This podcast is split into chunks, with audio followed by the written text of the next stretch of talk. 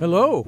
Uh, I'm actually back from, I don't know if it, whether anybody noticed or not, because we had such wonderful reruns on last week. But uh, the last time I was live on the air was a week ago today. I did last Monday's show, and then I went to New York for four days, and I saw lots of theater and a movie and read a book and ate some food, and now I'm back.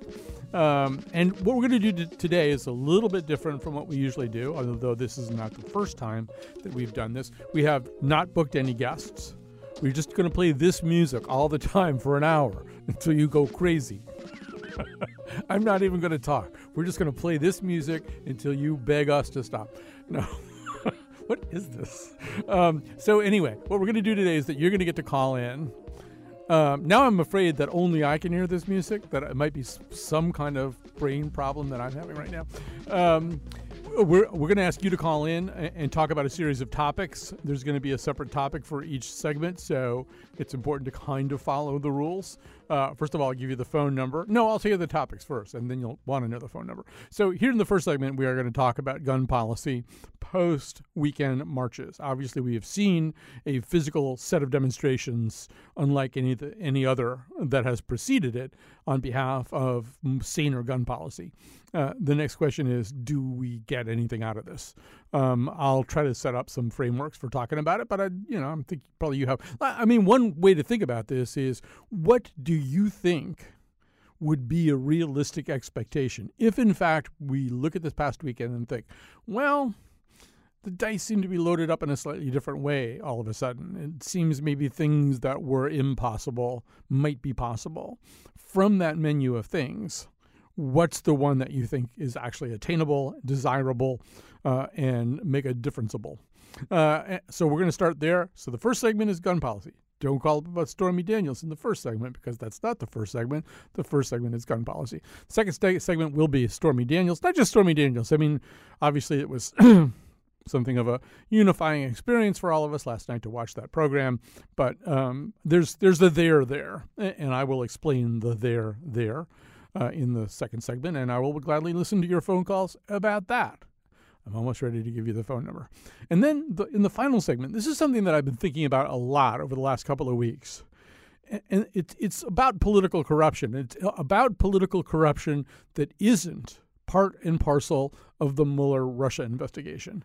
Uh, you know, we tend to get kind of distracted by that because it gets all the headlines. There's a lot of stuff going on right now. I actually believe that if we don't have a significant bloodletting, uh, not a literal bloodletting, but, but a bloodletting of the people who have come into Washington in this administration uh, for the purpose of exploiting its lax ethical policies for their significant economic gain. We will never recover our definition of political ethics and our definition of political corruption. I mean, uh, if in fact a lot of people don't go to jail um, and otherwise have their their destinies compromised, something is wrong that may stay permanently wrong because what's going on right now is like I've seen corruption, you know, I've never seen anything like this. And, and so much of it is sort of out in the open, is done brazenly as if there were no such thing. Um, all right, so those are the three topics. Now I will tell you the phone number. Remember, this segment we are talking about gun policy. You saw those marches yesterday.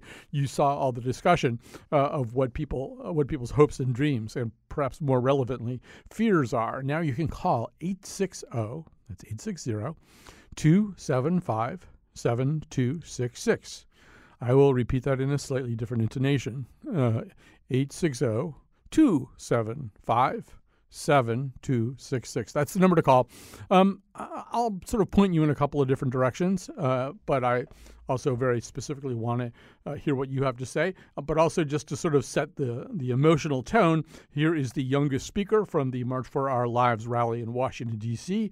That's Naomi Wadler. Uh, here she is speaking about her own plight. I am here today to represent Courtlin Arrington. I am here today to represent Hadiya Pendleton. I, I am here today to represent Tiana Thompson, who at just 16 was shot dead in her home here in Washington, D.C. I am here today to acknowledge and represent the African American girls whose stories don't make the front page of every national newspaper.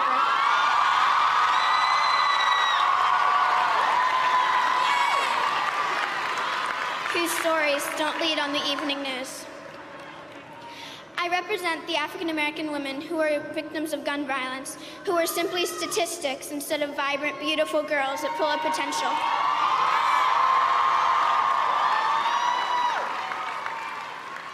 For far too long, these names, these black girls and women, have been just numbers. I'm here to say never again for those girls, too. You know, it's an important component of this conversation, and it's it's one that we haven't had, and it kind of raised its head a little bit yesterday in the remarks of this young girl, 11 years old. One of my favorite things about her is she doesn't read social media. She said she declined even to Google herself. Um, but um, in, in, the remarks of her, in the remarks of others, uh, uh, one of the spe- young speakers from Los Angeles, who said she learned to duck before she learned to read, but it's still not all the way there. And, and, the Daily, which is the excellent podcast of the New York Times, which if you don't listen to it, you should probably at least occasionally listen to it. They're sort of plowing a whole new journalistic furrow there. But but their um, piece today was about Chicago, where uh, as one of the people that they, one of the young people uh, Parkland aged people that they interviewed said said we don't have mass shootings here. We have daily shootings here. Uh, there's a way in which we treat urban violence, urban violence perpetrated uh, uh, uh against people of color, often by people of color. We treat that violence as just sort of a given just sort of a, a cost of doing business as breakage. You know, we don't talk about it the same way we talk about the, the this other kind of violence, uh, but uh, that's wrong, obviously. Uh, and there are increasingly voices being raised to say there are just there are people who are growing up in neighborhoods where walking across the street uh, involves leaving the control of one group of people and entering the control of another group of people and putting your safety, physical safety at risk just by walking across the street. So th- we can't leave them out of this conversation. That's a really important thing that came up yesterday. Um, another thing I will just direct your attention to, and then I'm going to grab some calls here, um, is uh, a project the Boston Globe did, which debuted today. Uh, Massachusetts has by dint of its gun loss and maybe by dint of other things, um, the best rate of gun safety in America. It's gun wise, it's the safest state in America to live in. Uh, by that reckoning, by the reckoning they're using, we are the fifth uh, safest state to live in. Um, and they attribute that, or at least they sort of peg it to seven different factors. And what they do then is analyze um, all the states based on those seven different factors. Which of them do you have? Uh, which, which of the gun violence um, mitigating factors do you have in your particular state? The, the project also reads your IP address. So as you're reading, what pops up are phone numbers uh, of relevant political officials in your state for you to contact. Um, so it's pretty interesting. Uh, a really n- nice and interesting job. And the other thing that they did that was great, they used something called the Coral Project to do comments. You know how comment threads on newspapers and other kinds of news sites, well, a lot of them are just being shut down. And then others of them have just devolved into these just Dante esque, you know, infernal chasms of misery uh, and trolldom. Um, they're using one of the more innovative uh, innovative companies. It's called the Coral Project to create a, a comment board, a, a, a, curated comment board, but not not a you know, I mean just a troll screened comment board that's really good. So when you click on that thing, you can actually read real comments by real human beings who aren't crazy. Uh, all right, so um, uh, uh, the number to call. I'm looking at all the calls up on the screen and I'm trying to uh, figure out what to do here. Yeah, Cynthia wants to talk about corruption. I can't do it right now. I mean, I really would like to kind of keep things uh, on uh, on gun policy. 860-275-7266. Corruption is going to be a big conversation in the third and final segment. Uh, so I'm going to go to Sam in New Haven. Hi, Sam. You're on the air, Sam. Hi, Colin. Hi. Hi. Hi, Colin. Thanks for taking my call. Sure. Uh, obviously, very moved by everything that's been going on these past several months. Just a couple quick comments. I'd love to hear what other people think. Uh, number one, obviously, logically, I think assault weapons need to be banned. Number two, high capacity magazines also banned. Uh, and the third proposal uh, that I'd like to talk about is whether there should be an excise or property tax on guns. Every gun doesn't matter how many you have. Each gun is going to be taxed. Uh, ammunition can be taxed. Use the money then to pay for if people want more officers in school.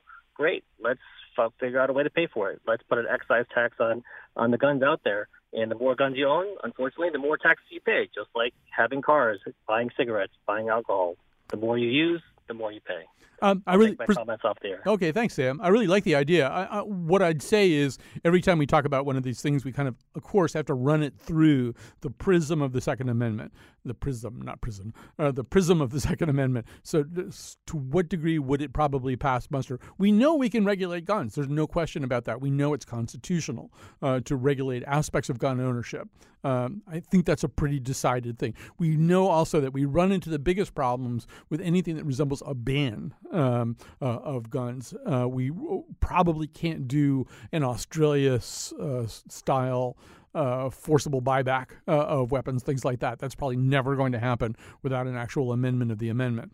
Um, the excise tax, I don't know. I mean, it would get a court challenge. How would it do? Uh, I don't know. What the, the gun industry has heretofore, and let's all agree that we, we seem to be looking at a new day. Heretofore, they've been really good at obviously holding themselves harmless from a lot of the economic consequences of this. We know this very well here in Connecticut uh, because uh, the Sandy Hook parents wanted to try to sue uh, Remington for liability. Remington's now having its own problems, but um, they and in fact there is a 2005 law which ex- exempts gun manufacturers uh, from conventional product liability uh, litigation, which is crazy. Um, uh, there's also another law, as you probably know, that exempts guns from the study of the Centers for Disease Control. We're, not, we're not allowed to study uh, at a federal level guns as a cause of death or harm.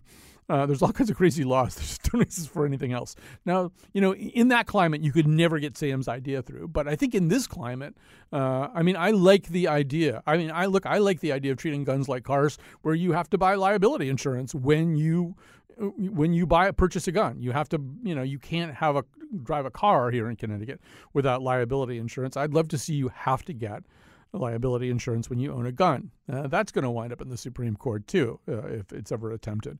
Uh, ideas like that are worth discussing, and I think when you do that, so one of the things that's in the seven point Boston Globe idea is that notion of safe storage. Uh, because obviously, suicide and accidental death, these are big parts, especially suicide, uh, of gun deaths in America. It's the biggest part of, of gun deaths in America is suicide by far. Uh, so you want guns safely stored and stored in a way that they can't be used impulsively, can't be used by people who are not meant to use them. Um, and I think if you created some kind of liability structure, like a requirement to buy liability insurance, uh, you suddenly create a whole new gun safety industry, which currently does not exist. All right, I'm going to go back to the phones here 860 275 7266. Here's Sue in Southbury. Hi, Sue. Hey, Colin, how are you? Good.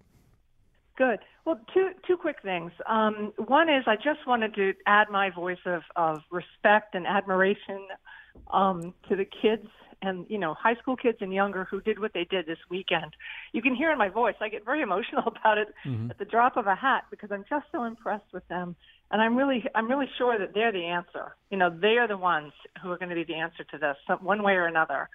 Um, but I've been thinking a lot about the Second Amendment um, because it is important. Uh, you know, and nobody wants to trash it.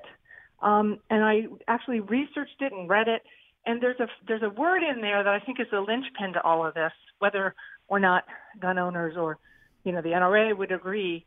But it's the word necessity is in there, and so to me, it all comes down to need versus want.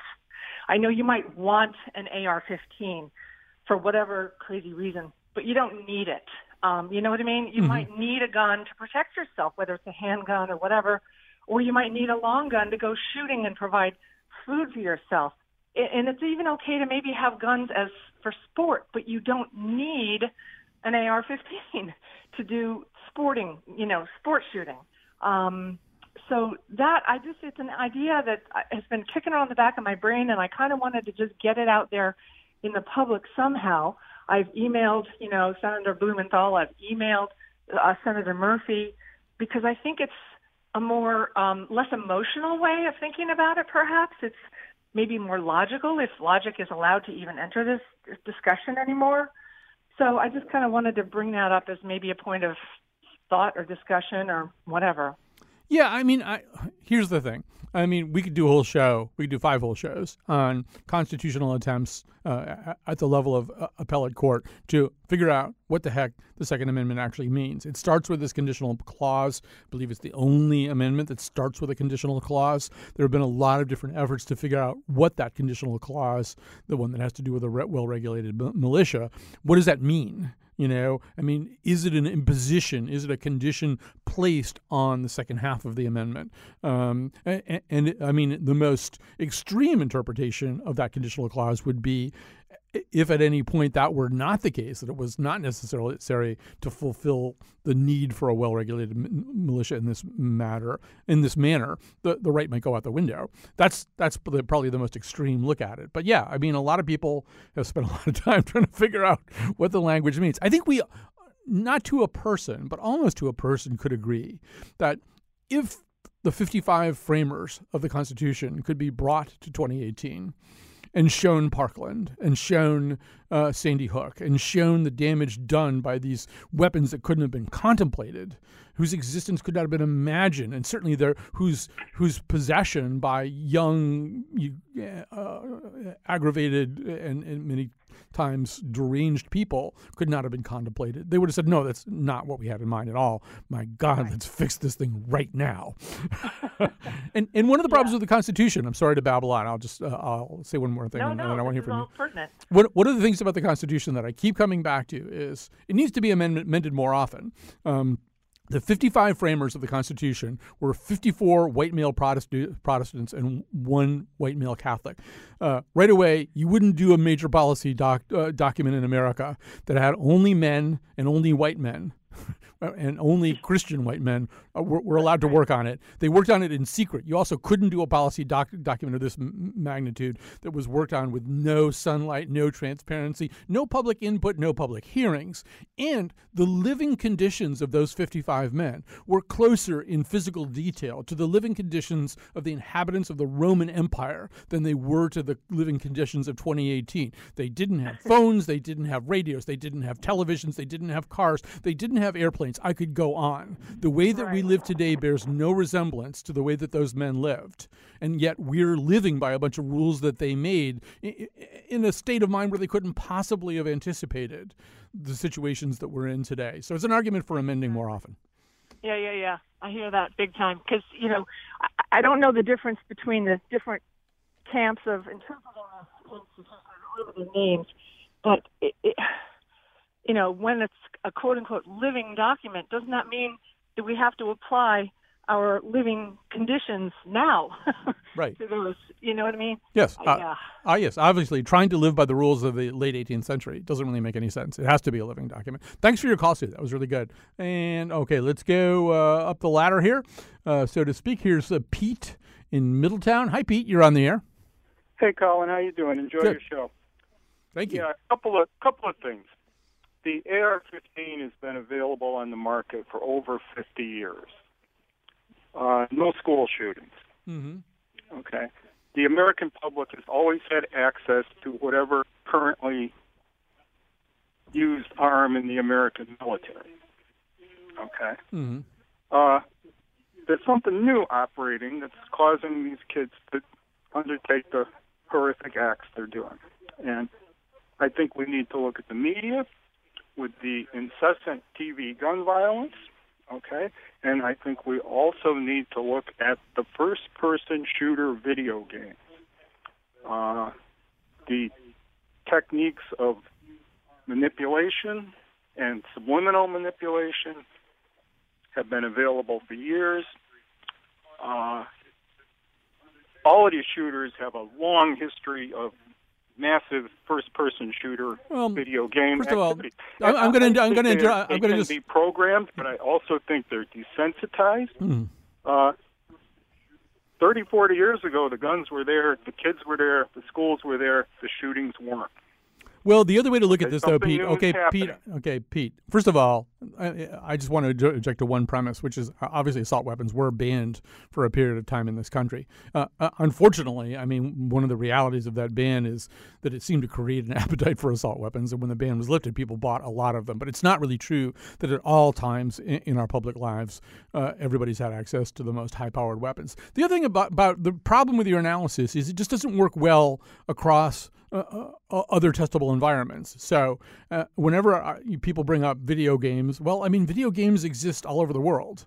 We have a problem with gun lethality, uh, uh, with, lethal gun violence that nobody else in the world has.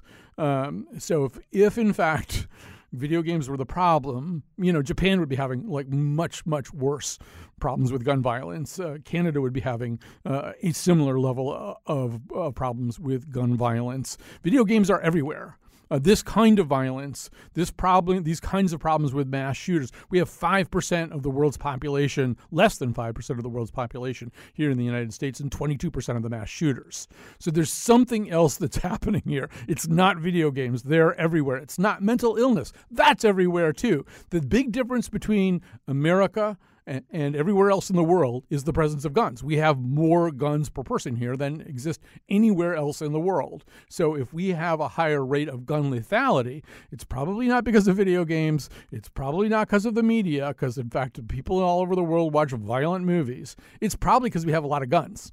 Uh, and I, you know, it's it's convenient to resort to this other kind of analysis, but I don't think it's particularly accurate.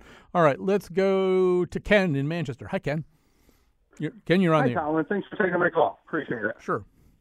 Uh, yeah, no, I, I, I was over at uh, uh, the Hartford Rally this past weekend, and I was totally impressed by you know the kids. I mean, as far as their organizational skills and their messaging, it was uh, it was incredible, and it was a very proud moment to just watch. You know, being almost a six-year-old man and uh, you know, an eight-year Navy vet, and uh, I just watched these kids. I was astounded by um, you know, their their, their understanding of, uh, of of how to how to how to get a reaction from uh, from from the rest of us, you know, and um, there's a lot of different things I think that they want to just uh, the NRA just wants to gloss over, whether it's you know universal background checks and trade show laws. Uh, you know, they're, they're they're never talking about that. Um, you know, the red flag law, which we're one of the only states that have, and you know, it it it, it just amazes me that just because you're part of one party or another does not. It, it, it shouldn't be that simple. It should just be about trying to, uh, you know, understand that you're you're not non-patriotic. You're not, uh, you know, un-American. You're not liberal. You're not socialist. If you just want, you know, some common sense laws, and the kids are bringing up tremendous amount of these things and uh, you know, I I think you know the conservative talk shows and the conservative messaging is, you know, they don't have a plan at all. They just right. want to scare you. And these, the these NRA is nothing but fair, fair messaging right. on a regular basis. The young people are very they're much harder to dismiss. One seems ungallant uh, when one tries to write them off. Uh, in one way or another. Not that those attempts aren't made, but all right, uh, we're running out of time here in this segment. I want to get uh, at least one more call on the air, though. Here's Mark in Windsor. Hi, Mark. You're on the air.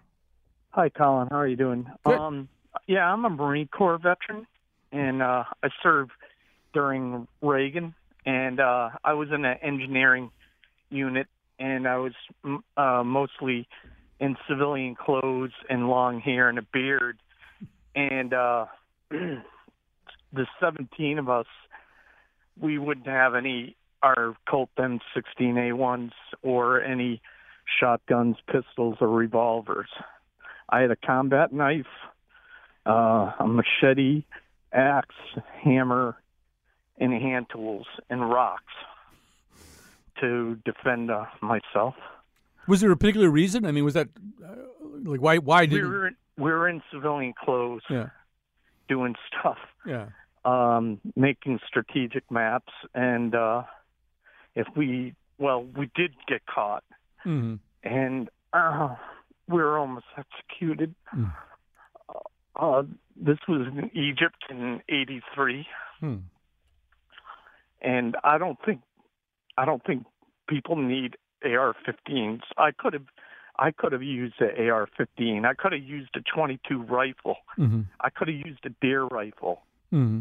a, a Derringer would have helped me. Yeah. But I was in the military, Yeah. and uh, There's a certain, yeah. I- Uh, first of all, Mark, thank you for telling that story. Uh, I can hear the anguish in your voice. I hope you have people to talk to you about uh, this on a regular basis because it's a lot to carry around, the stuff that you're talking about right now.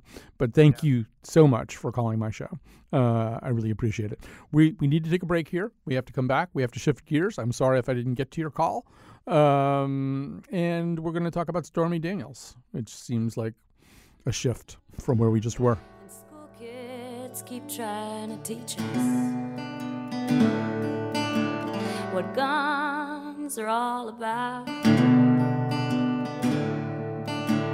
Confuse liberty with weaponry and watch your kids act it out. And every year now, like Christmas, some boy gets the milk fed suburban blues. Reaches for the available arsenal and saunters off to make the news. We are back. This is an all call show. We're gonna we do this more these days, and we're gonna do it more too. I think it's important. I mean, we get wonderful guests. I got great producers who can get wonderful guests, but it's also really important just to engage with you guys. So last night, um, you know, it's not often that you get what you want. In fact, it's almost never, um, as the Rolling Stones pointed out. Well, you can't always. Um, but last night, uh, many people uh, were watching CBS. And uh, first, they were thinking, everybody who was watching who did not actually attend Duke was saying, I hope Duke loses. And that happened. And then they were also, then many people were also saying, and I, I hope there's something here in the Stormy Daniels report that, um, that will meaningfully alter the conversation. Um, and, and I think you, got that too. Uh, and I'll tell you a little bit of why. Um, so Stormy Daniels, as I think I don't have to tell anybody, uh, appeared last night on uh, CBS 60 Minutes. Uh, she was interviewed by uh, Anderson Cooper, uh, and just to, I mean, I don't know. I guess you don't really have to like, take the little ones out of the room right now because I don't know what, what they would make of this. Uh, but this is part of her the story she told about encountering Donald Trump for the first time. It started off all about him, just talking about himself. And he's like, uh, Have you seen my new magazine? He was showing you his own picture on the cover of a magazine. right. And so I was like, Does this, does this normally work for you? And he looked very taken taken back, like he didn't really understand what I was saying. Like, I was, does just you know talking about yourself normally work? And I was like, someone should take that magazine and spank you with it. And I'll never forget the look on his face. And he was what, like, what was look? just I don't think anyone's ever spoken to him like that, especially you know a young woman who looked like me. And I said, you know, give me that. And he, I turned around going, you wouldn't. I was like, Hand it over. And uh, so he did, and I was like, turn around, drop him. You told Donald Trump to turn around and take off his pants. Yes, And did he? yes. So he turned around and pulled his pants down a little. You know, he had underwear on and stuff, and, and I just gave him a couple swats. All right. So I think that is something the kids can hear because, you know, I mean, there's a lesson there. You talk about yourself too much, you're going to get spanked. Um, how, however, obviously, it, this uh, interview ranged on across uh, a bunch of other topics. And now, perhaps, uh, if there are young children in the car, you might have to make a different set of decisions. Uh, but um, let me tell you my takeaway. And if you want to talk about this, if you watched it or refused to watch it on certain principles, you could call 860 275 7266. I'll tell you why I think this is important. It's a little bit different from why you, mostly if you're if you've been absorbing analysis of this uh, today or even last night, uh, you're hearing that it's quite possible that Michael Cohen, the Trump attorney who uh, paid um, hush money, $130,000 in hush money, uh, to Stormy Daniels as part of a non disclosure agreement, that he may be in violation of campaign finance laws. It's possible that Trump himself is in violation of campaign finance laws. Um, that that's maybe kind of the there there. Uh, I would say it's a little bit different, and and and here's how it looks to me. Not that that's not an issue, because it absolutely uh, is, or at least can be an issue. Where I see this is as follows: Um, first of all, Anderson Cooper was very conscientious and steadfast in confronting both Stormy Daniels and her lawyer about instances in which she has denied ever having had relations with Donald Trump. Um, to my way of thinking, that was a laudable act of journalism and maybe something that they had to do in order to prove even handedness and seriousness. But I fail to see the point of it because, in fact, we know that they had relations because there is a non disclosure agreement. There is a $130,000 payment. Nobody denies that now. No, nobody in any you know little part of this story denies that that happened and there's no such thing as a non-disclosure agreement and a $130,000 payment for something that didn't happen so we know that they did it uh, that's that's not at issue anymore. Uh, we can close that part of the conversation. And the next question is, how unusual was this? We know it's not a one-time occurrence. I mean, we have at least some pretty credible evidence that it's not a one time occurrence. We have, uh, for example, at minimum, the story of Karen McDougal. That was the one that was reported by the New Yorker a while back. Uh, she's the one where American media, the National Enquirer company, uh, uh essentially did a catch and kill, as it's called, uh, on behalf uh, of Donald Trump. What they did, the, the owner of this company, is friends with Donald Trump. He arranged to pay uh, Karen McDougal $150,000 for exclusive rights to her story, which he then never ran. Um, but once again, it's not that different a story, although the relationship goes on quite a bit longer. Stormy says one and done for her. Uh, Karen McDougal had a longer story to tell. It had some unusual details, including Donald Trump not apparently understanding that Karen McDougal regarded this as essentially a personal relationship, and mistakenly, Donald Trump offering uh, she says, to pay her um, for individual acts. Anyway, um, so we know that this goes on. Uh, it, it, certainly went on in the case of Stormy Daniels. And we also know, let's, let's cut over to the so called Steele dossier. I also love the fact that nobody's calling up about this right now. Nobody wants to talk about this. Uh, we'll go over to the Steele dossier for a second. And by the way, the number is 860 275 7266 if you're brave. Uh, you go over to the Steele dossier, and what have you got? Okay. I don't know whether the allegations in the Steele dossier are true or not, but they no longer seem far fetched. They no, no longer seem like crazy talk. I mean, the allegations, of course, have to do with something of a sexual nature taking place in a hotel room in Moscow, and, and, and, and with Donald Trump being blackmailed as a result of those um, things that happened. Um, well, is this possible? We we now know it's only not only possible for Donald Trump to be blackmailed, successfully blackmailed for sexual indiscretions he has committed. We we not only know that's possible, we know that it happened. He was successfully relieved of $130,000 of Michael Cohen's money. Whether he paid Michael Cohen back for that money or not, we still don't know. But I mean, that's a successful act of blackmail. Uh, you can stretch the legal definition or shrink the legal definition to suit your purposes. But that's basically what happened, right? Uh, I give you $130,000 so you don't talk about something. That's blackmail. Um, and so, so we know, we know that that's possible. Another thing that we know is given, just given the acknowledged facts here, we know that Donald Trump's only way that he could ever possibly have sufficient security clearance to look at the kinds of things that people in the White House look at, the kinds of sensitive documents, top secret documents that that people in the White House look at is to get elected a president of the United States. In other words, there was no other path for him to ever have access to those kinds of documents because he is exactly the kind of person who cannot get a security clearance. I mean, by a long shot, by a wide margin, he's the kind of, in other words, you can't get a security clearance if you're perceived to have exploitable vulnerabilities. It's why Jared Kushner, whom we'll be talking about in the final segment, can't get a security clearance. Um, it's why John McEntee, who was the former UConn quarterback, who was Donald Trump's body man, was walked out of the White House a couple of weeks ago, escorted out of the White House without so much as his jacket on uh, because he had exploitable vulnerabilities relating to high stakes sports betting, allegedly. Um, you, if you have those things, you're considered a security risk because people can exploit them. Well, with Donald Trump, there's there isn't even a way to make that a conditional statement. You know, if that's possible, you could conceivably be exploited or blackmailed by some outside power.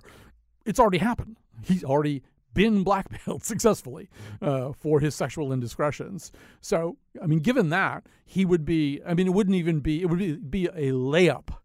It would be a gimme putt that he can't have any kind of security clearance. The only way, the only path to it is getting elected president of the United States, which happens to be the path that he took. But there's a certain irony in this. This man is not qualified under any other rubric, under any other framework to be able to look at high value state secrets. And he looks at them all the time, except that, eh, you know, he probably doesn't.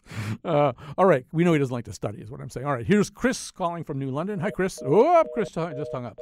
Uh, so, um, so anyway, I think sort of that, I mean, you can extract your own meaning from Stormy Daniels. I, I thought she was a pretty effective witness for herself on television. Uh, she acquitted herself well. She's obviously smart uh, and uh, able to respond in, in, a meaningful and substantive way to questions, as is her lawyer. Um, but I think that that's beside the point, too. I mean, what it all comes down to is that no one denies that she was paid $130,000 never to discuss the fact that she had relations with this man. And that's i mean that's now I, I don't see how that isn't a matter of record at this point.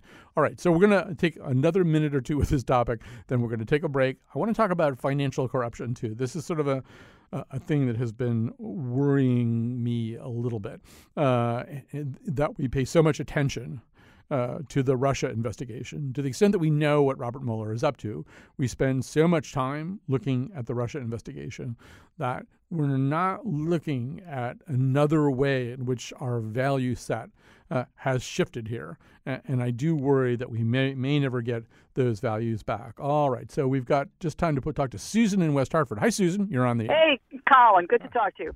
Good to talk to you, too. Uh, as I recall, granted it was a while ago, the reason that Bill Clinton got impeached, that a bill of impeachment was brought against him, was not because he had an affair. Mm-hmm. It was because he lied under oath. Right. That's perjury. Mhm. That's a crime. Right. And and I don't think anybody with any brains these days argues that Donald Trump is a scummy human being on and uh, on every possible parameter of measurement. He's a scummy human being. Mm-hmm. But scummy, scumminess does not cross over into illegality. But when he does something illegal, like if he has lied under oath or if he's going to lie under oath, you know, to Robert Mueller, that is a crime. When he is subject to being blackmailed, that's a serious problem. It's completely different than his general uh, human scumminess. and and that's what I think that's where the real vulnerability lies in in in committing a crime or being subject to blackmail. That's where some line has got to be drawn. Right. Well, I, sort of, I agree and disagree. Uh, I mean, first of all, um, the president of the United States is an odd person. I mean, not just this president, any president. It's an odd office because the question of whether or not you've committed a crime isn't necessarily, although I think you you set up the, the Bill Clinton story accurately, it isn't a determination of whether or not you get impeached. In other words, you can you can get impeached for things that aren't crimes, and you can get crime you can commit crimes for which you will not be impeached. The impeachment process, I think, ultimately, the way it's understood by constitutional scholars, is a political process. It's ultimately you've done things uh, for which there is no other way to punish you other than to remove you from office. And so, what do high crimes and misdemeanors mean in this context? I think it's a kind of a shifting set, but ultimately, it's Congress saying we've got to get you out of here. and, and and that's probably the limit of that definition. Um, I, I I don't lie awake hoping that Donald Trump is going to be impeached. I don't think it's very likely. Uh, I mean, just given even given the midterm elections coming and a substantial reordering of the numbers, I, think that Donald Trump won't be impeached or removed under the 25th Amendment unless his behavior becomes even more erratic, so much so as to scare people even more than they are now scared. Uh, and people, I would say, in the Bolton Pompeo era, are getting a lot more scared. And people, when they look at the stock market, are getting a lot more scared. I still don't think he's going to be impeached. I think it's the less likely of these possibilities. Um, but I do think um, that we have to at least acknowledge that he is a blackmailable president. Uh, and he's not a potentially blackmailable president. He is a president who has been blackmailed. Uh, and, and that's significant. It may not be actionable, but it's significant. All right. Uh, thanks for that call. We're going to take a break. I want to talk about financial corruption when we come back.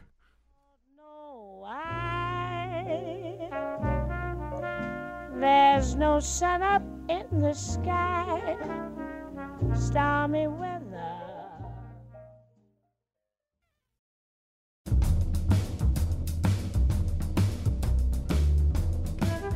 Today's show was produced by Betsy Kaplan, with help from me, Chion Wolf, and our intern Julius Brown. The part of Bill Curry was played by Michael Cohen. On tomorrow's show, we revisit our conversation about sycophants. And now, back to Colin. Well, uh, we, I want to talk about financial corruption uh, now. I know I sound like some, uh, I mean, particularly in these last two segments, I sound like some kind of whacked out conspiracy. I, I sound like the liberal Alex Jones or something. But I really think these things need to be talk, talked about, and they really weigh on my mind these days. So let's begin with a clip from the first press conference uh, given by Donald Trump upon his election to the presidency. I have a no conflict of interest provision as president. It was many, many years old. This is for presidents because they don't want presidents getting, I, I understand, they don't want presidents getting tangled up in minutiae. They want a president to run the country. So I could actually run my business. I could actually run my business and run government at the same time. I don't like the way that looks, but I would be able to do that if I wanted to. I'd be the only one that would be able to do that. You can't do that in any other capacity. But as a president, I could run the Trump organization, great, great company, and I could run the company, I, the country. I do a very good job, but I don't want to do that. All right. Well, I mean, first of all, uh, to uh, quote from a, there's a terrific piece by uh, Matthew uh, Yglesias uh, in Vox called Trump's.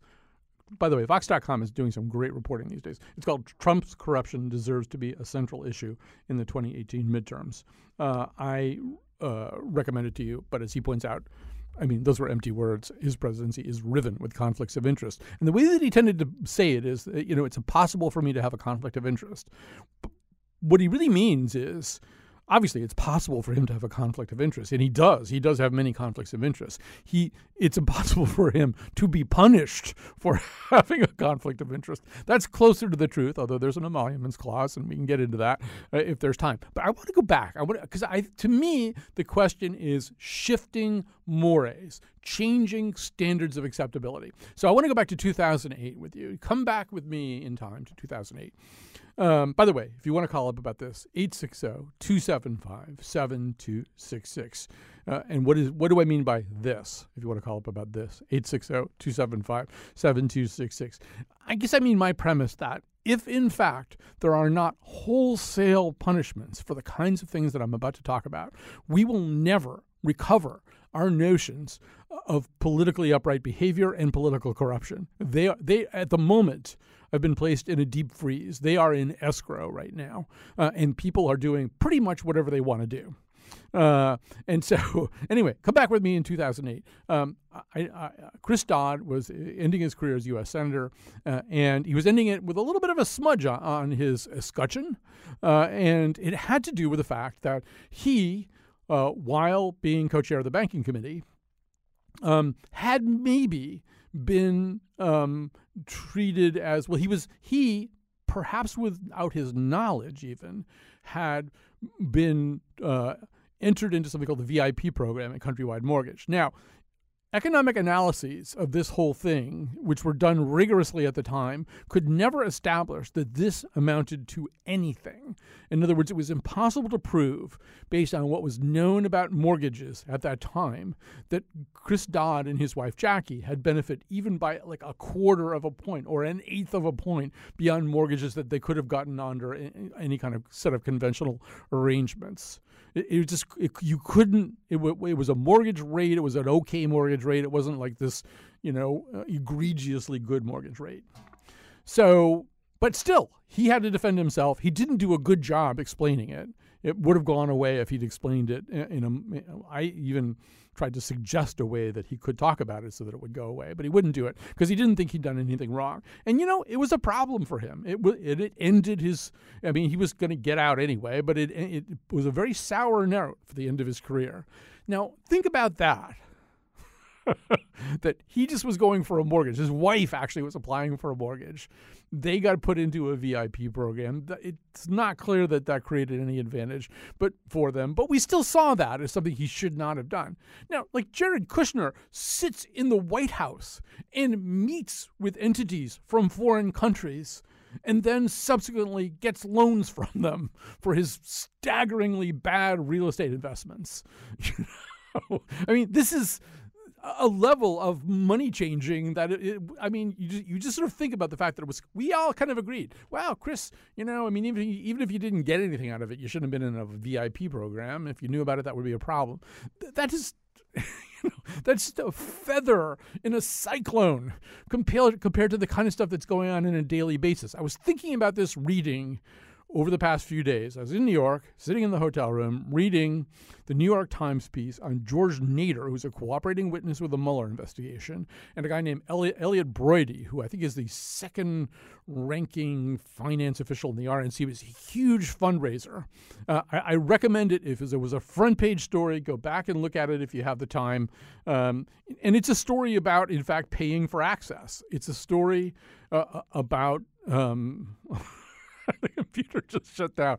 Uh, all right, so um, it's a story about paying for access. It's a story uh, about uh, arranging uh, to uh, about the United Arab Emirates and and Saudi Arabia being able to use money to get access to the president and and, and also to conduct a campaign. Uh, against Tillerson and McMaster, who they wanted to get rid of, uh, and it's it's a very complicated story. It would be too hard for me probably to uh, tell it right here with about three minutes left in the whole show. But when you when you look at it, one of the things that jumped out at me is that the uh, the people who are trying to arrange these meetings between the president and Saudi Arabian uh, emissaries and, and uh, United Arab Emirates emissaries invariably requested that the meetings take place in one of his other locations by which they meant Trump Tower or the New Jersey Golf Club or maybe Mar-a-Lago. And, and that one of the uh, things that, I mean, we knew from the very beginning that uh, the White House log, the White House visitors log, was no longer going to be transparent. But reading the story, the other thing that's clear to me is when some of these people who want to come in and effectively buy influence, um, if they want to do it without being detected, it's incredibly convenient that the president spends so much time in properties properties that he owns and controls, and forces the social the, the Secret Service to uh, rent uh, expensive golf carts at. Uh, it's it's so convenient. They, they just say, yeah, no, let's not do this at the White House. Let's do this someplace else. And and what this is is a, just a tremendous amount of conflict of interest you know, as David Frum said, never forget, just for an example, never forget, he gets paid. His organization, his company, gets paid every month by the Philippines, by some business in the Philippines. It's a business, according to Frum, that is directly connected to the person who's the ambassador from the Philippines to here. Um, and, and that arrangements of this type this this that violate his promise not to run his business out of the White House, not to profit from the position he occupies, um, are, are, manifold and very very difficult to collect in, in any one place. But it, it is just absolutely clear that he and his minions and his family members and his son going over to India and giving a foreign policy speech while trying to sell overpriced condos. That this is all part of, of a system that should never exist uh, and hasn't existed in the past. We've had corruption. There's never been a perfectly clean as a whistle government ever. No administration in American history has been perfect. But this, the imperfections of this administration, are so large and so unchecked, and in many respects conducted so brazenly, that if we don't do something big about them, we will never get our understanding of political ethics and political, political corruption back. They will be gone there has to be a correction. It has to be a big one. Thanks for listening today. Uh, we're going to be back tomorrow, and I've already forgotten. I got so worked up. Oh, sycophants. We're going to do a show. We're going to re air our show about sycophants tomorrow. I wonder why we're doing that.